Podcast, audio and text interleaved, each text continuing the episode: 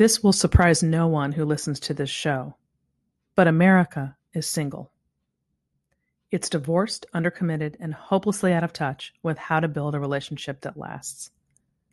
Women in particular are groomed for a life centered on career and on being fiercely independent, as though marriage and family were a nice idea or a possible accompaniment to an otherwise satisfying life. But if flying solo is so great, why are online dating sites a billion dollar industry, replete with clients looking to get hitched? In my new book, How to Get Hitched and Stay Hitched, which is available now for pre order, women get a much needed detox from the cultural narratives they've absorbed about men, sex, love, marriage, work, and family. Modern women don't need any more help in the professional sphere. They have that in spades. What they don't have is guidance in love and life. How to Get Hitched is not about finding a husband per se, but about how to map out a life that works in every sphere, including marriage and children. It offers women a new roadmap with specific countercultural guidelines that will help them be successful in this domain. How to Get Hitched is the antidote women need to reject the lies they've been fed by our culture. It's about what you really want versus what you've been told you should want, and about what is true of men in marriage versus what you've been told is true. Get ready, this book will rock your world. Just go to howtogethitched.net and you'll find all the information you need there. Again, that's howtogethitched.net. And now, on with the show.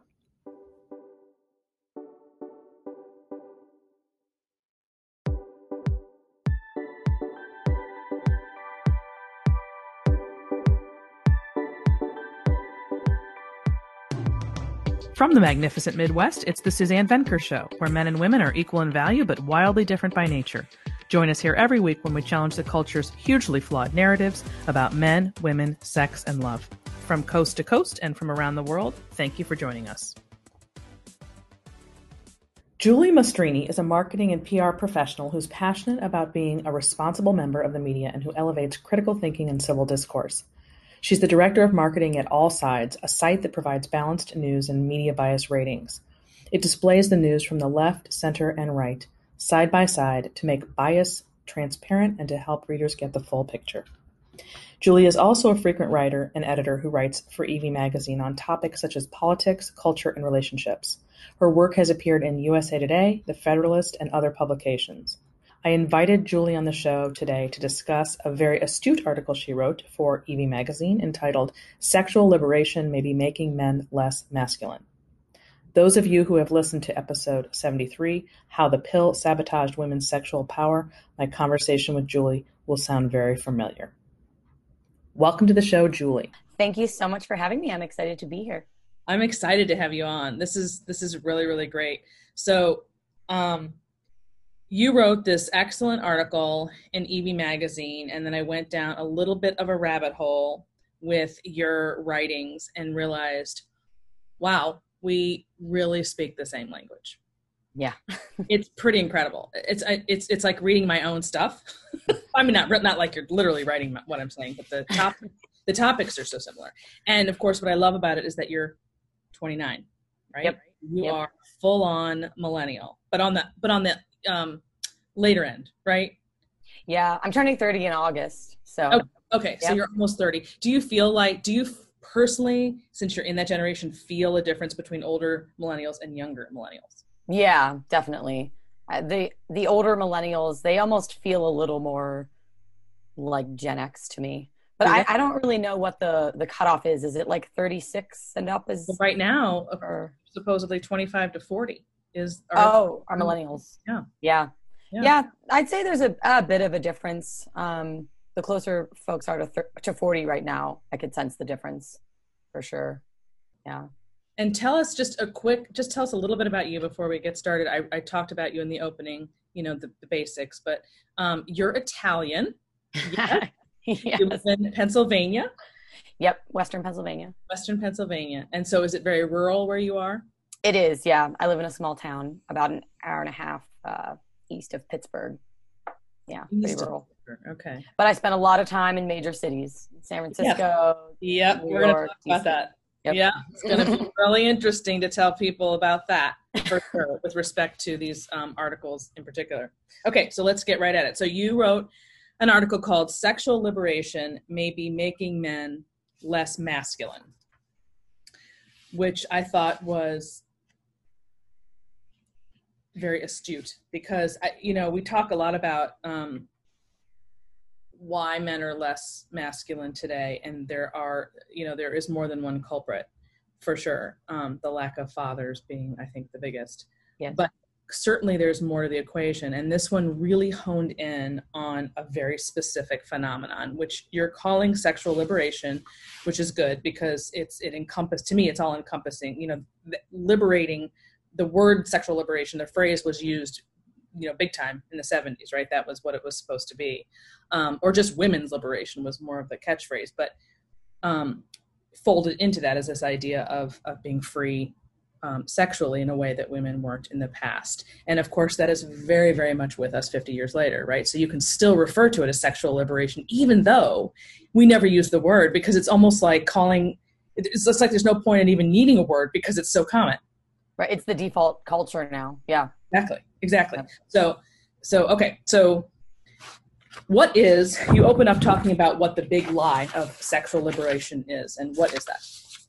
Well the lie is that you know women under a culture of sexual liberation would be free and empowered um, that we would be have more power and um, that's not true. We're actually i would argue more enslaved now enslaved to meaningless hookups meaningless relationships um, to a culture where um, we're not getting what we want out of our relationships and they're certainly not leading to marriage and children so not at all um, otherwise it's empowering yeah it's yeah um, which is you know obviously the big and it took a while for this to really play out um, and I think your generation got the got the brunt of it, right? Because you could see some Absolutely. of I'm 53. You could see some of that beginning. I mean, even when I was in college, I was known as like that you know that that conservative girl from the midwest. I went to school up east and all my friends were from the tri-state area right? Up where you are. Um well farther up but anyway uh, general idea. And and and then there's that girl from the midwest who's whose thinking is just so so different from the others.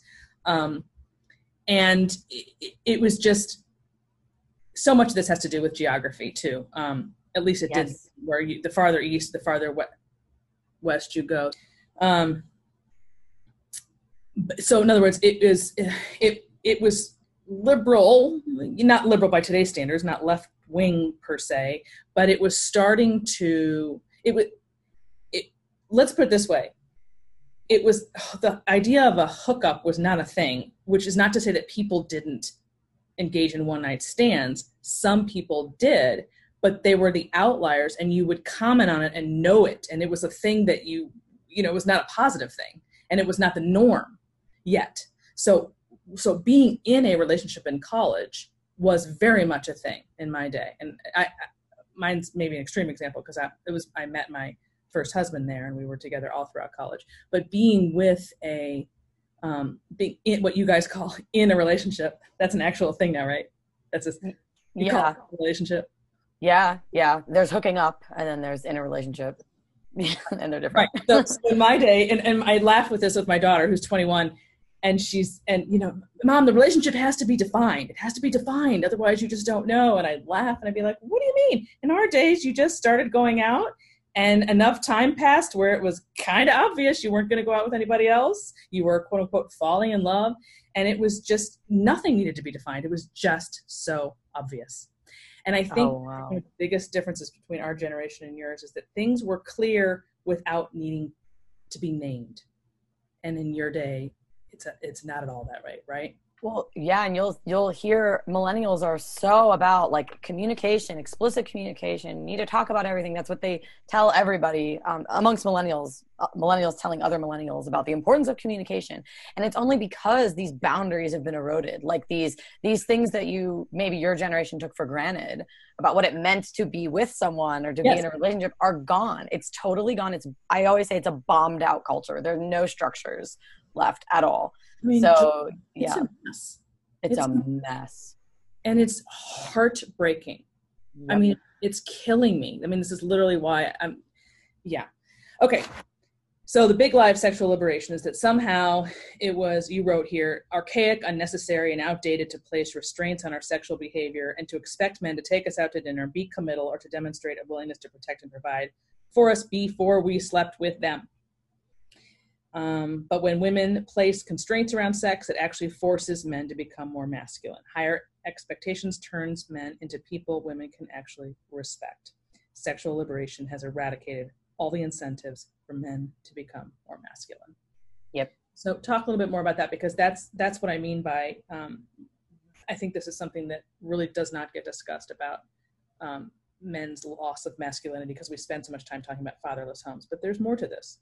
Totally, yeah, and, and the fatherlessness was my starting point for realizing why I was noticing men being so weak, and then I actually started to realize that like sexual liberation plays a huge part in this because you see these men who are just like addicted to porn or smoking weed all the time and all they want is casual sex they've no like aspirations to family or commitment or marriage and you're like what's going on?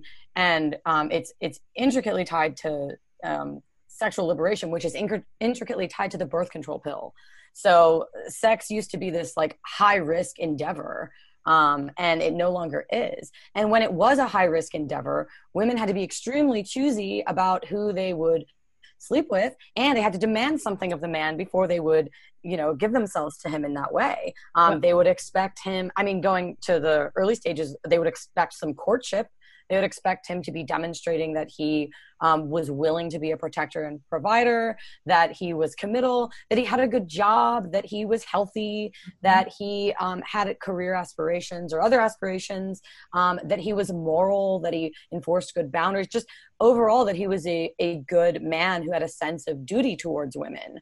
Um, women would look for that and be choosy because if they did get pregnant, they were in for a long term endeavor where they would really need support.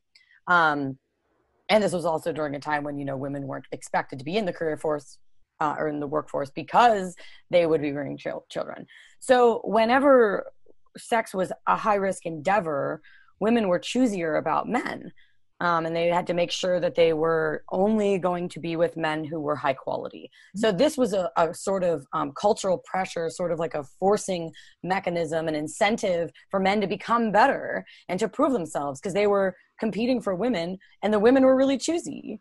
So um, the men would have to actually the boys would have to become men basically um, there is a difference and um, i think jordan peterson says like or was it Camille Paglia? Women just are, men must become. Yes. So there was actually cultural pressure on men to become. And um, so women were choosy, sex was risky. Women would expect commitment first. They would expect the man to, you know, court her. Mm-hmm. And nowadays, um, because of sexual liberation, which is is not possible without the birth control pill, really. Right. Um, those cultural pressures are gone. Women are no longer holding men to any sort of standard before they'll sleep with them. Everything's kind of backwards. Women now think, oh, I'll sleep with him and then he'll see how great I am and then he'll commit and he'll see how fun I am or whatever it may be. When it's actually backwards, men are hardwired not to want to commit to a woman who sleeps with them early. And I could talk about why that is.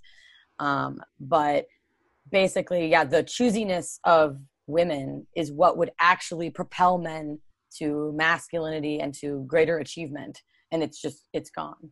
It's gone. So so one of the things um when i talk with the younger generation about this kind of stuff you or about this in particular fatherlessness is much much much bigger right? Like so big we can barely as an individual feel like we can do anything about that. Um and the fact that women are out earning men and, in college um, and, and are um, um, dominate on college campuses more than men, those are bigger things that are going to be really hard for us to do anything about.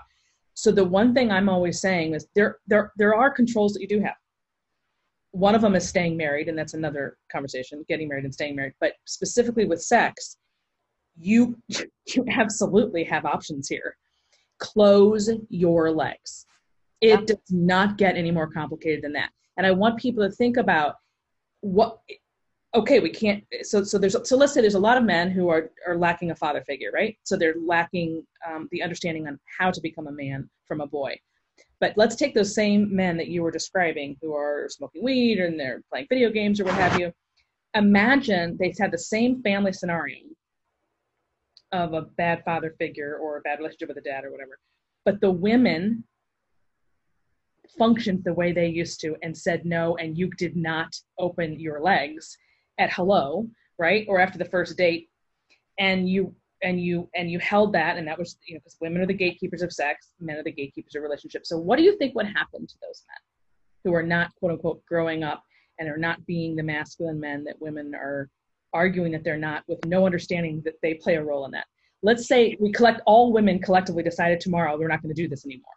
What do you imagine might happen to those men? Well, that's exactly what I argue at, um, in numerous articles I've written. I think at the end of this one as well is that women need to collectively stop providing men with low cost sex. That was another article that I wrote was the real cost of low or the real price of low cost sex. Um, so low cost sex being sex that men can acquire without really doing anything. And I think that if women collectively started to be choosier and refuse to have sex with men early on, men mm-hmm. would respond to that and they would respond positively because men want women and they want to give women what they want. So if all the women were saying, no i i'm not interested unless you have a good job and you know you're sober and you're committal and um, you know you go to the gym and lift weights and like you're you know you, you love god. You, you love god. religion's another big thing. Oh huge. I could ta- i could talk about that at length too. Yeah you love god. You follow a higher moral code. You're not beholden to just whatever the state tells you to do. You you um you know have a, a, a universal morality things like that um, I think men would improve. I, I think that fatherlessness is a huge problem and men need other men, but men do respond to the incentives that like women are giving them, right? And they want to please women. So if women said, here's what I expect of you and here's what I require for you to get with me, men would respond, absolutely. And it would be good. And you know, this is not rocket science. You can find it. I mean, I mean, I'm, I talk to my daughter all the time about what's going on on college campuses, and she sees it clear as a day, clear as a bell um, you can't not see it. You can't not not see it. um, men do respond very quickly to whatever women command. You go high, they'll go high. You go low, and they're happy to go down there too. Yeah, my my friend always says that um, like you know women are sort of the like civilizing force on men. Um, it it is through the female like gatekeeping that men are civilized into like people who are respectable, right? And used to that. They've been born and raised by women. Yeah. They come from women. I mean, it's mostly women who are both in schools and in their homes for whom they're used to be uh, uh, uh, responding to. So that's just that's part of why that's so natural too. It doesn't just go away after 18 years of being under a, your mom's thumb, right, uh, so to speak. Um, okay, let's talk a little bit about what you've experienced with respect to this in your own life. So you're from Pennsylvania, you said, and you, but you spent about six years, I think you said, in San Francisco. Oh my lord! Yeah. Sorry. I guess they are for work reasons, right? Yeah. Yep. And then what did you learn? What were your experiences? Oh my gosh. Well, yeah, those are years I can't get back, but I learned a lot. so, uh, yeah, I was in San Francisco for six years, um, moved there for work from Pennsylvania. Um, at the time, I was a feminist, and um, I, you know, had a lot of the opposite ideas that I have now, which I've unlearned, sort of unlearned my feminist ideas through experience. And a lot of it was the experiences that I was having in San Francisco, because I really was um, living in a culture that is so liberal. And um, it's just um, really like live and let live. But honestly beyond that there is a lot of um, a lot of what goes on in san francisco is um, like uh, very unconventional relationships. The hookup culture is there but so are people who are advocating for open relationships and polyamory. That's really big in san francisco um, especially amongst millennials. And I think that's starting to be the case kind of everywhere, which I very much warn against because, um, you know, I was dating people in San Francisco who were, you know, arguing that open relationships are the evolved way to do things. And we have birth control now, so monogamy is so outdated, it's not sustainable, all of these things. And I learned very quickly just how bankrupt those arguments are. Um, and and what really was also going on is I didn't feel safe with the men in San Francisco that I was dating.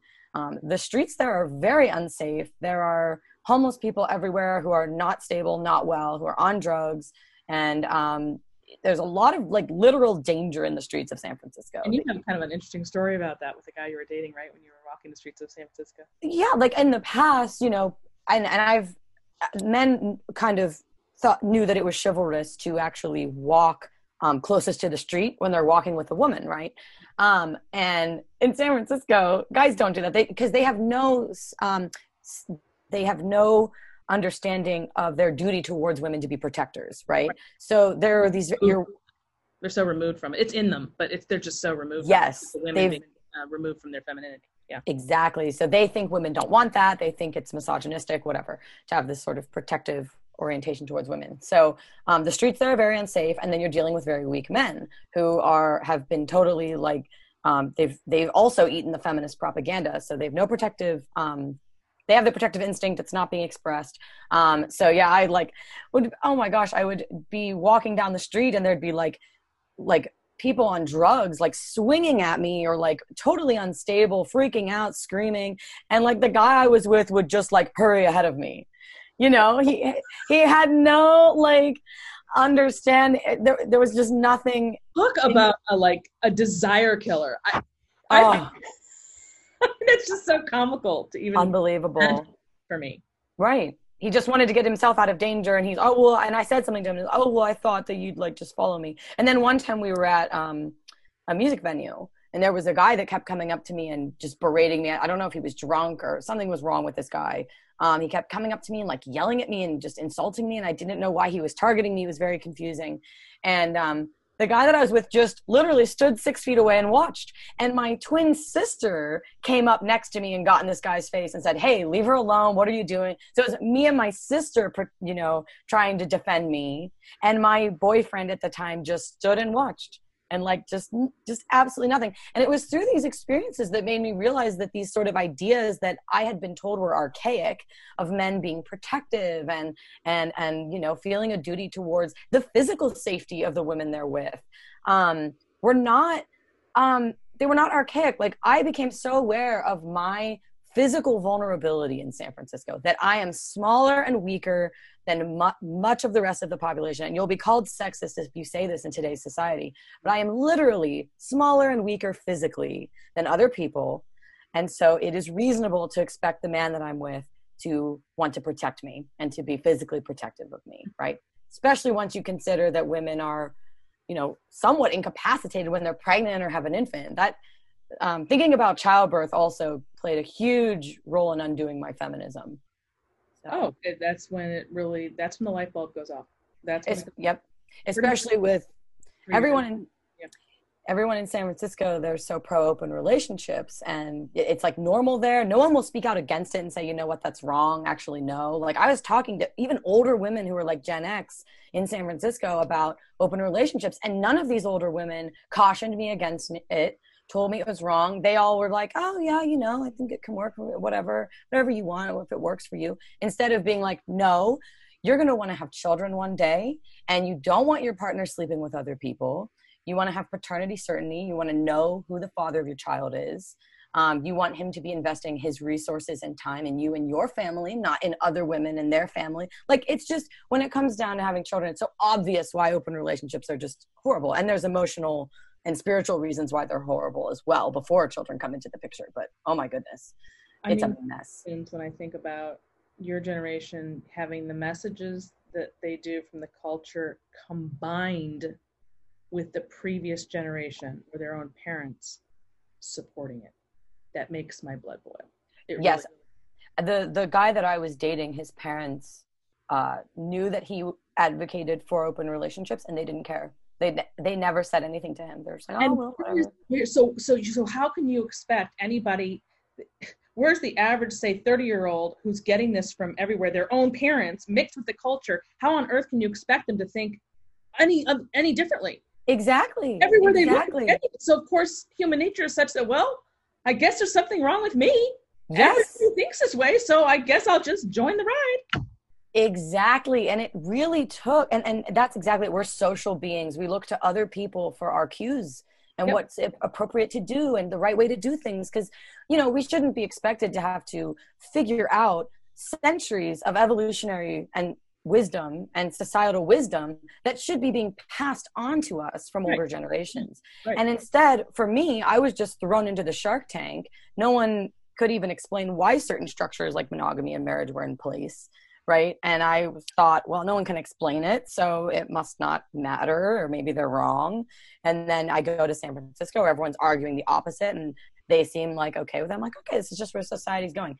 No, it is bad. It is wrong. There are reasons that stuff is in place. And when you came back to Pennsylvania, how what's it like where you are now relative to what you were what you were Oh, it's uh, it's conservative. It's more traditional. Um, I think the you know the media is the negative influence here in mm-hmm. this area, but the way people live is implicitly conservative, um, if not explicitly. Um, and you know people are married and monogamous and have children and it's good i really think one thing i haven't I, have I've, I've touched upon it but i really feel like i need to do a whole episode on it on it but i think geography is, is, is a huge part of this conversation so huge. if uh, for example i'm a big um, dave ramsey listener so he has this podcast literally three hours a day every day just just crap tons of content uh, and I've got it down to a T where I just like forward and just because all I want to do is hear the call-ins, so I you know skip over all the promos and all the everything else. I just want these call-ins. So for one year, every day I've been listening to hours worth of call-ins, and it's not even though his it's all about getting people, um, you know, he's anti um, loans and and getting people on track financially, but he ends up getting into the relationship space. he now has pers- uh, different personalities to address that on his program. So if you listen to this faithfully, so many of his, his callers are from the Midwest and the South, a lot from the South too. And it's like going into a completely different culture listening to this every day because everything you just described out in San Fran is like non existent among these folks who are calling and they're marrying young, they're trying to get their lives in order um, financially, they're doing every, honestly, everything right. you know, they're just, I mean, not to that's another conversation. That's too young is too young in my book. But mm-hmm. essentially they're marrying earlier. They're getting out of debt. Um, they're having getting married first then the babies come. You know like it's just interesting to to me this is so so ge- geographical so much of this and not that it's not infiltrating into the midwest and the south but it, there's still a huge component of the way it used to be in those spaces and um, which just goes to show you what we've got going on on the coasts, right? Oh my gosh, exactly. They have the power. And they have the power. California exports its culture through the media. Um, so I think a lot of this stuff I'm talking to you about, if I were to talk about it with people where I'm currently at geographically, yeah. Millennials have like heard about it and they would probably know what I'm talking about. Um, the older folks would be like, "What? like and like why would you ever even think that was okay? And like what? Wow, i can't believe it you know? Yes. Yeah. yeah. Yeah. Okay so let's talk a little bit about the media. So so i told people at the beginning about what you did. I love this um, site where you work um, and it's it's it, i love it because it's first of all the name of it is all, all sides all sides and i took a look at it and it's got um, the uh, it says liberal what does it say it's got three different yeah, we have three different columns. It says news from the left, news from the center, news from the right. Love, love that. I mean, love. And I don't know that anybody else is doing that. So that's really impressive. Yeah, we're pretty unique in the space. We give media bias ratings, so we'll tell you if a media outlet has a left, center, or right perspective, just so it's transparent, so people know what they're getting. So you can then, the message when you get it instead of just absorbing it and moving on. And yeah. Um, okay, so so in that same vein let's talk about the media's influence um, because you have another article that's titled romantic movies lied to us about love which i loved and um, again i think i have a whole chapter or part of a chapter in one of my books on this um, that that essentially you know the messages that women are getting or that people are getting in the media which are coming at them everywhere because it's not like media in my day where you had to get up and change the channel and there were only five channels, right? It's it's not even comparable. So it's literally coming at you from every angle, um, and they all have the same you know lefty messages. But you honed in on this article about the idea of love being a feeling, and that all you see in these um, shows is that it's all about how th- these exciting basically they're they're shining a light on the infatuation period that pretty much everybody experiences. And they're making it out to be that this is what it means to fall in love. And that means you've you've found the person right? You, that's it. If you feel this way you've you've found the person. Um, and I love your article here because you explain what the difference is between what you're seeing on the camera and what love and family really is. So you want to expound upon that a little bit?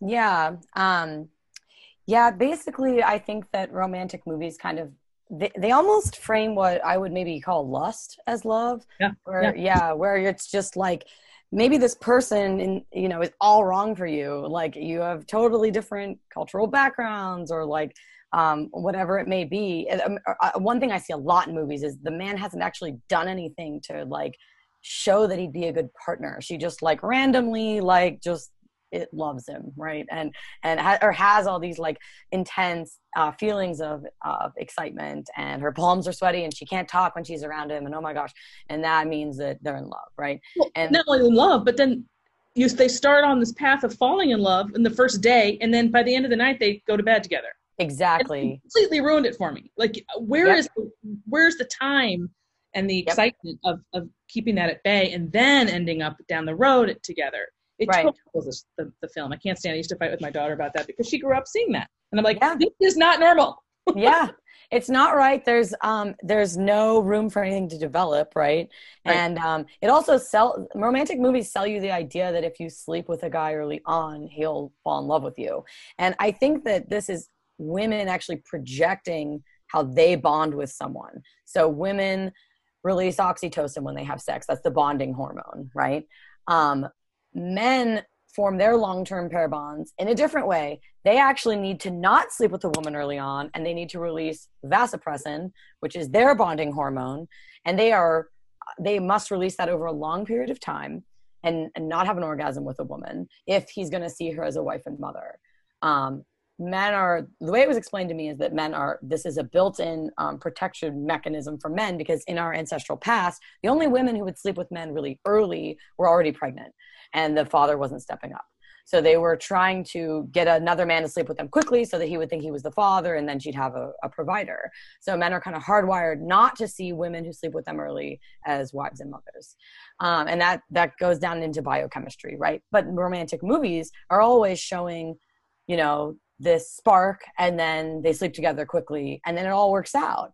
And in reality and what i've seen you know in my life and in the lives of my friends is that when you sleep with a man early he might stick around for a little bit um, but he definitely is not going to commit.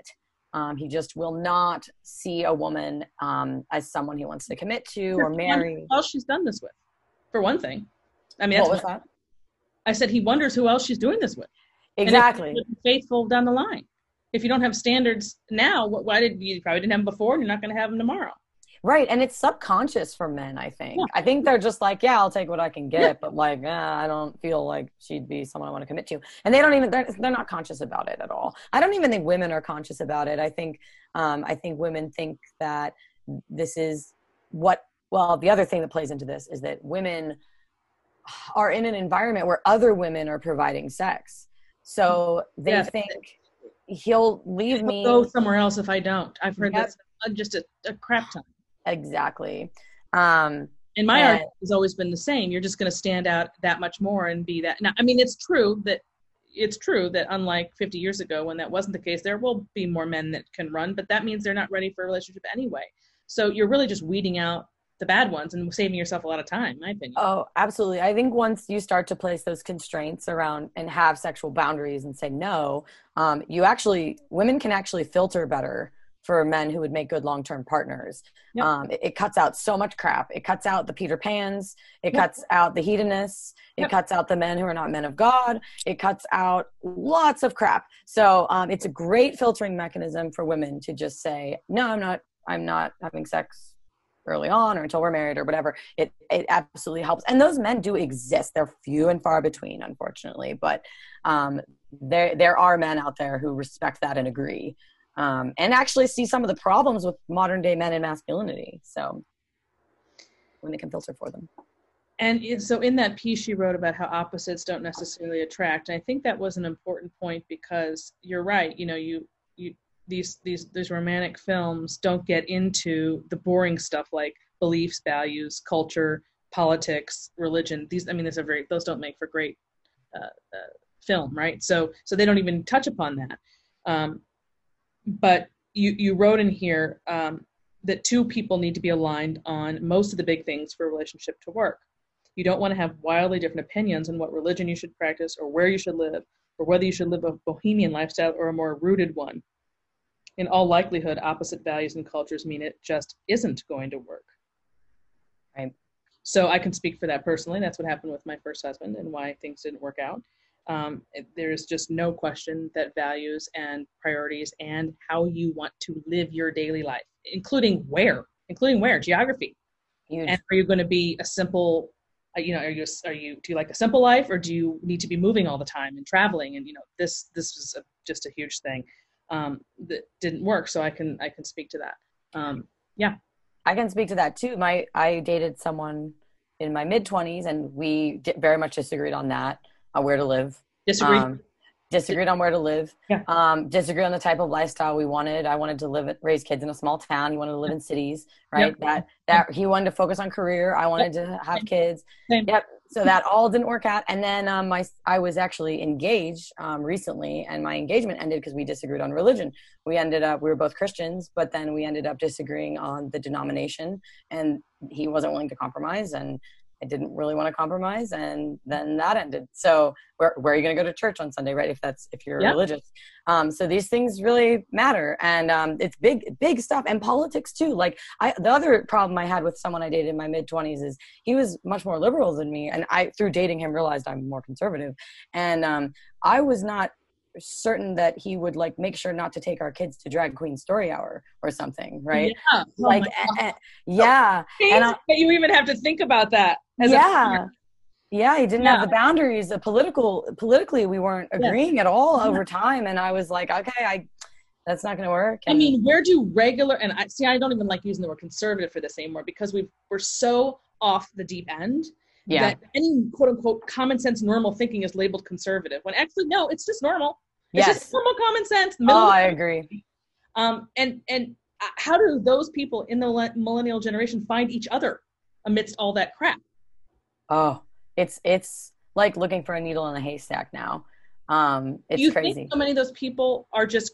saying what they think people want you know what they're supposed to say or do oh. you think oh. really are into that and tuned into that I think it's both. I think a lot of people are genuinely very much they've been totally um, subverted is the word that i would use. Yeah. they've been subverted. The culture has subverted them um, what they think relationships should look like what they think culture should look like what they think is okay for men women and children. Um, they've been subverted and if you you know disagree they think you're a nut job when you're just like you said like normal with normal values. Um, but then i also think there are people out there who are weak and like suspect things are off, but they're afraid to say anything. And, and then you don't want them anyway because you don't want someone who's going to be so easily uh, swayed. Exactly. Yeah. So, oh. yep. Yep.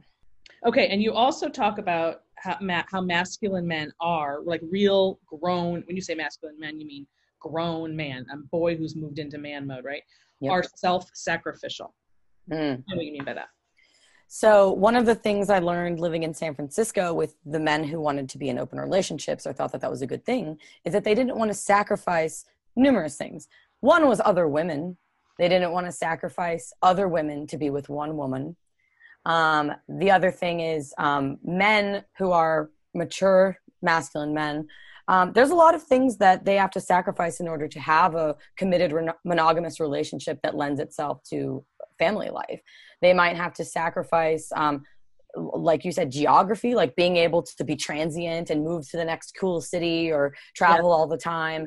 They might have to sacrifice um, some of their resources. I I've dated men who didn't want to part with their money, like to they wanted the wife to support herself and um, things like that. That's um, podcast episode. That's such a mess. I- yep. So um, that was yeah another big thing in my life was will he part with some of his resources to support a woman in pregnancy and childbirth?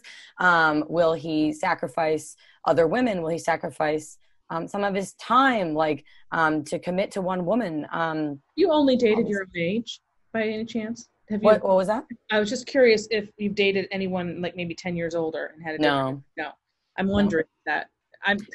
I kind of feel like it's like that's the way that people have to go at this point because you have a better chance maybe of their not having fallen victim to all this stuff. Yeah, I've mostly dated men who are like three to four years older than me. Well, that's um, and they're span. Yeah, but like a lot I, think it's true a lot of older men have like figured this stuff out and they're a little more serious about like having a lineage like they're thinking like longer term right what am i going to leave behind when i die what am i going to like leave on this earth right what's my legacy going to be whereas young men are just like they're all short-term thinking. It's all about getting their material resources and and accumulating experiences. I think that's a big lie that our generation has also been fed is that life is all about accumulating new experiences.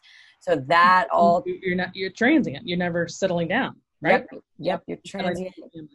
and it's a lie also that being unsettled and unmarried is what translates to new experiences. Yes. having children is a new experience. Um, being in a committed relationship what there's so many things you could do with one person and they have deep inner worlds that you you're a deep inner world that you're delving into over time. And um, it, it's a lie that in order to have new experiences you need to be you know single and transient you're not going to grow when you're by yourself. Um, that's another big lie that your generation believes is that you find yourself and then you get married. Whoops right um, it just doesn't work that way. I mean, you're always changing, and every decade, uh, you're, you're going to not recognize who you were in the decade before. and totally, and marriage, nothing is going to make you find yourself more than being married because you have to literally look in the mirror every single day and deal with yourself and how you're going to work within these other people in your household. When you're single, you don't have to do that. If you don't ever want to look in the mirror when you're single, hey, you don't have to do it. Yeah. No one's asking of you, right? So you just live day to day it is the least um, it is it is the it is the lifestyle that is the least transformative in terms of becoming a better person. Right. Yeah. Relationships are mirrors. So yeah you're you're constantly called to self-reflect and so you wrote another article that's kind of in the same vein uh, referring to meaning over money or what i'm calling meaning over money referring to the career the idea that you can find your meaning in life through your career which of course is really geared, a message geared toward women, sort of along the same ideas of having a lot of experiences and growing and becoming yourself. It's kind of on the same idea in that the values are just so screwed up and they're so manifestly wrong. So wrong. And it takes these people 10 years before they figure it out. And that's, by the way, when they're calling me for coaching because their lives are kind of a mess. Well, not kind of, a really big mess because they fed into all this stuff and they believe these lies that's what I don't, that's what's so painful for me to see. You know, it just doesn't need to be this way. And the only reason this is happening is because they're fed this crap, such as, as you put in this article, uh, where you wrote, many of us, uh, let's see, women who were smart, beautiful, and ambitious were meant to study hard, go to university, and eventually wind up in a high power professional role. Anything less was an injustice against us. Many of us followed that path only to discover the corporate life isn't all it's cracked up to be. Having a job often means long hours at a, at a desk, a stressful commute, menial tasks, a lack of control, and creativity in short, the absence of a sense of meaning, not the presence of it. And funny enough, I literally just had a conversation at a graduation party yesterday with um, a friend of ours whose son is also graduating from high school, and who has an older son in college. I mean, sorry, working out. He's in New York City now, working, and he's he's he's been doing it. I think just a year and a half maybe, and he's bored, right? And his dad oh. had to have our friend had to have a conversation with him, like, guess what? Work is just work you know no matter how exciting a career starts off eventually and that's pretty quickly in about a year and a half but at some point it's just going to be a job like anything else. It's work. Most of it is work. Very little of it is this um, satisfying exciting change the world experience and you write about that in this article. Right. I think for the average i think there are outliers for mm-hmm. whom you know they're they, they do I'll, I'll start with saying this. Jordan Peterson really woke me up to this because he said most people have jobs, not careers. And I think that is true. The average person has a job, not a career. And a job is something that you literally have to pay somebody to do because it's not fun and, Right, like right. uplifting and enlivening. That's why you have to pay somebody to do it. Um, it's a job. So, um, and granted, like I said, I think there are some outliers, some people that are really creative and um, Yeah. have exciting. Yeah, but careers. generally the trade-offs that they've had to get that the, those careers you're talking about is huge, and nobody exactly, yeah. so they might have them, but they paid a price for it. Exactly, exactly. So, um, yes, and you even see this with successful men, but like they don't have children or whatever, um, and women too, um, because they focus on their career. But the message we're giving to everyone, everyone, is that they are going to find their meaning in their career, and um, it's it's just such a lie. Um, the things that make life meaningful are really the things that I think people, modern people, gloss over as being trivial and simple. Right? It's Yeah. it's you know um you know meeting your neighbor going to church um uh Have lunch with a friend. having lunch with a friend making your sister a cup of tea when she's sad or like um you know supporting people in your neighborhood um going for a walk in the woods um you know like missing. these little things that honestly are better when they're shared um, with other people that you have good relationships with. Um, but I think meaning in life really comes through communion with other people. And um, when you are expecting a career to provide that type of meaning, one thing you're also going to realize is that the types of connections you make in the in the um, career, the workforce. Mhm. yeah, in that space are um, they're transactional. It's um it's about money. It's about getting things done. I help you, you help me, and um, it doesn't have that depth and intimacy that a say marriage relationship or a friendship or a family Yeah. has. Yeah, so it's just a lie, and um, and you know, I, I, women are really fed this. Oh my goodness, young women are fed this this idea that it, it all comes back to sexual liberation too. Yeah. Well, I need the birth control pill and I need abortion access because I. What about my career? Yep. Right. Yep. And it's like, what do you think you're gonna do? Like it, I, it it's it's good to have a, a simple life with things that your grandparents had for generations, children and a husband and neighbors and a community, and like you can be happy that way. You know. So Julie, I, I'm going to leave it there because I love that. I love the way you just you just you just phrased that, and I'll I'll close it by reading something that you wrote um, at the end of that particular article. Women can derive meaning from focusing on tasks that connect to our inha- to our innate feminine nature. Our nurturance, empathy, intuition, compassion, and eye for beauty lends themselves to myriad endeavors that will fall outside the corporate realm, yet give our lives lots of meaning. And you know, it's very taboo to say, you know, I'm somebody who's had both a career, right? And I have two children, two amazing kids who are I'm about to be an empty nester. Um, and people, people might be surprised to hear that, you know, it's actually fun to change diapers. it's actually fun to clean my kitchen. Oh Fun might be the wrong word, but it's actually um, satisfying, if that's the word I'm looking for yes. immensely satisfying to take care of my home, to keep it clean, to bake for my family or cook or whatever, and to take care of those babies when I did, when they were little, which I did. Um, there's, I, I like nothing that I've ever done. I mean, all of it pales in comparison to those things. And until you actually do them and have permission to do them and actually try it out, will you ever understand that? And that's what pains me so much for for the messages that your generation gets. right. Yeah. My uh my friends at church just had a baby and we just we just love gathering around the baby and oh my gosh she's so cute. And oh, look look what she's looking at now. And it's like little things little normal human things that are what life is about. It it doesn't have to be this big grandiose traveling to 30 different countries sleeping with lots of different people. It's not that it's not that. It's the simple everyday things that give our lives meaning and, and she'll end up running and running and running and probably coming back to conclude that much later down the line and that, then it's going to be too late. Yep exactly. That's a good place to end it julie i really appreciate you coming on talking, talking to us and tell everybody how they can find you. Um, yeah, so um, I am on Evie Magazine. I write for Evie. You can just Google my name and find me there. Um, I'm also on Twitter uh, at Julie Writes. julie writes uh, meaning uh, That's the handle. oh yeah yeah julie writes Yep. okay awesome thanks julie Um, Thank you. Yeah, keep up the good work. Awesome. Thank you. Thanks for having me on. Talk to you soon.